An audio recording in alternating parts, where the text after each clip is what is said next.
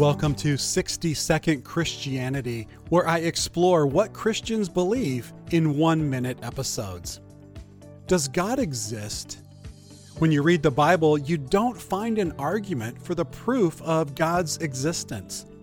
There's no passage that lays out the case or responds to this statement Here's how you know there's a God.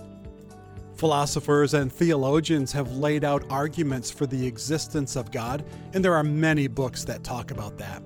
But when you come to the Bible, the Bible simply assumes that God exists.